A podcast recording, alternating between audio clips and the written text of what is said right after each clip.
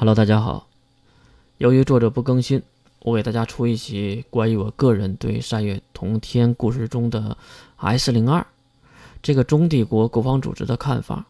当然不是来水一期的啊。首先声明，本篇文章呢只是本人的个人看法，并不是作者的声明或者是番外篇呢。由于里面有部分的剧透，所以小心使用。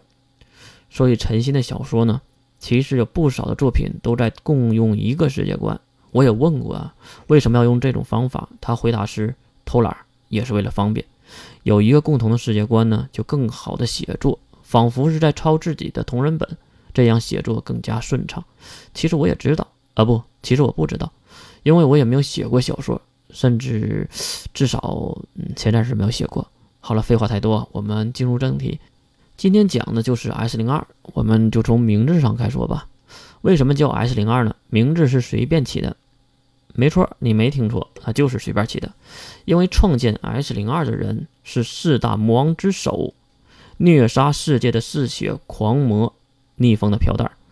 嗯，这个人几乎没有什么文化可言啊，是指对人类的文化啊，可以理解成呢，就是一般的认知。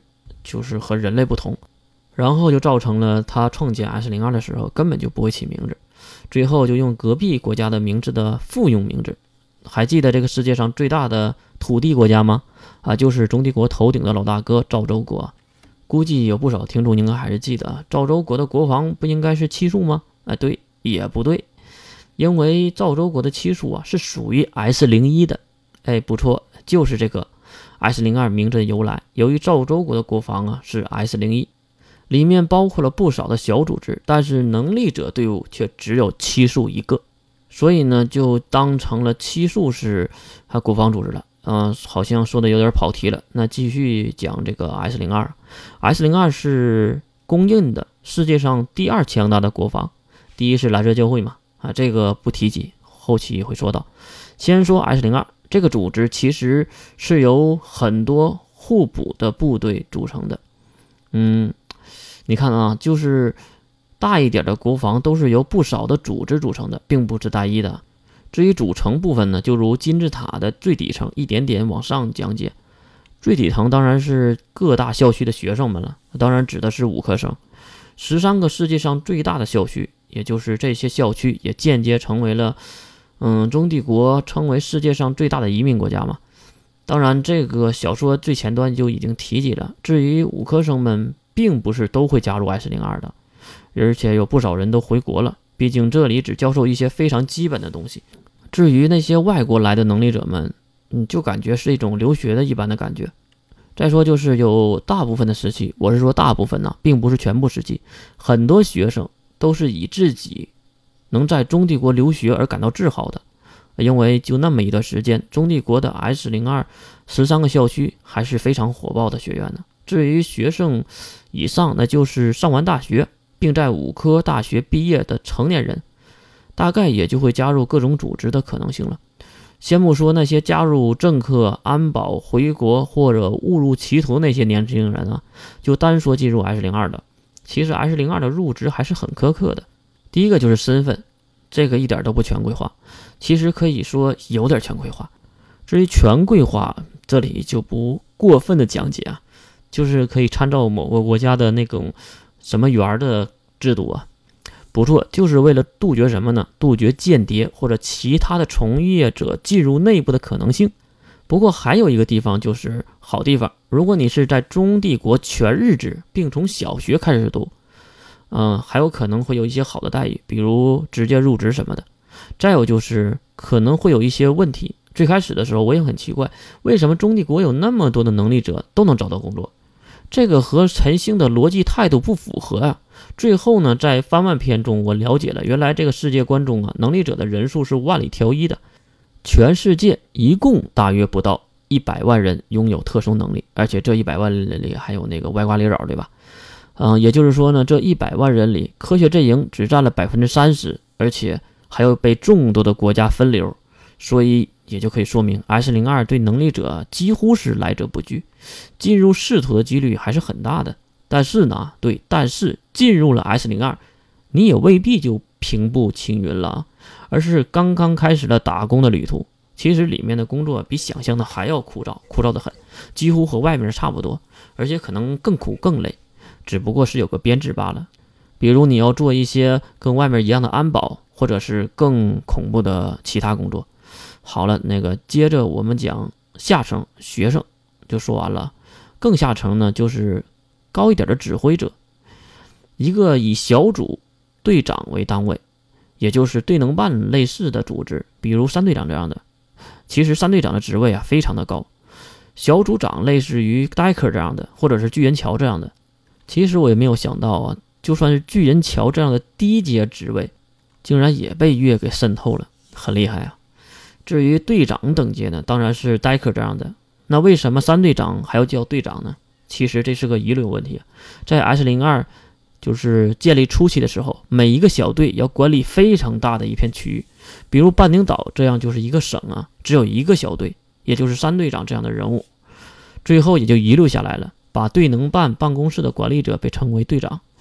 这样来呢，这样看来啊，其实三队长就类似于能力者的省长差不多职位啊，但是他并没有执政能力，也不参与政事，只是单纯的进行武力压制的行为。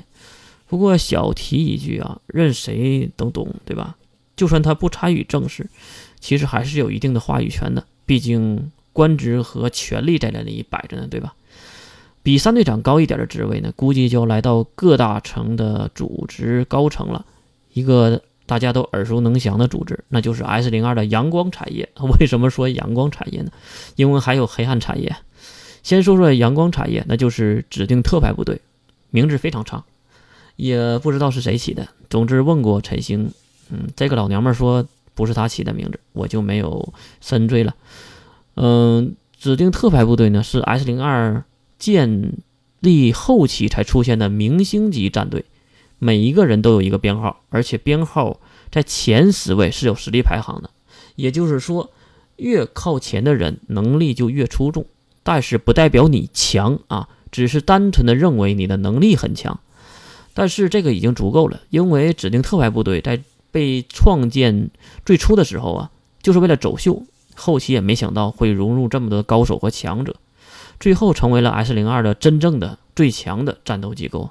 至于指定特派部队的内部结构呢，也有很大的说法，一共有几百人，不过只有露面的，不过只能露面的是只有四十个人，也就是说这四十个编号，如果有人死亡或者退出啊，编号收回，并且在下一次排位赛中重新。编排，也就是说呢，并不是让下一位来顶替上一位，这个有点像什么呢？有点像学院的排位赛那个味道了啊。再有就是刚才说到能力者排行啊，前十名是有实力排行的，不过是一组一组的，每两个人一组，也就是一号和、二号、二号是三号，就这样的。嗯，每次都是以两个人一组的情况出现，还算是 CP 吧。然后就是工作内容。指定特派部队呢，执行的任务几乎都是非常阳光的，非常正面的。也就是说，只要是指定特派部队的人在那儿，那他们绝对是正义的一方。毕竟一开始就是用来当成正面阳光的明星能力者团队来建立的。当然，也有不少的少年能力者们都以加入指定特派部队当成了自己的人生目标。不过，这个目标看上去很简单，实则很难。好了，阳光的说完，我们就说说黑暗的吧。毕竟逆风这样的人创建的 S 零二，说没有黑暗面，估计谁也不相信，对吧？那就是小说中几乎没有正面登场过的 S 零二组织十指图。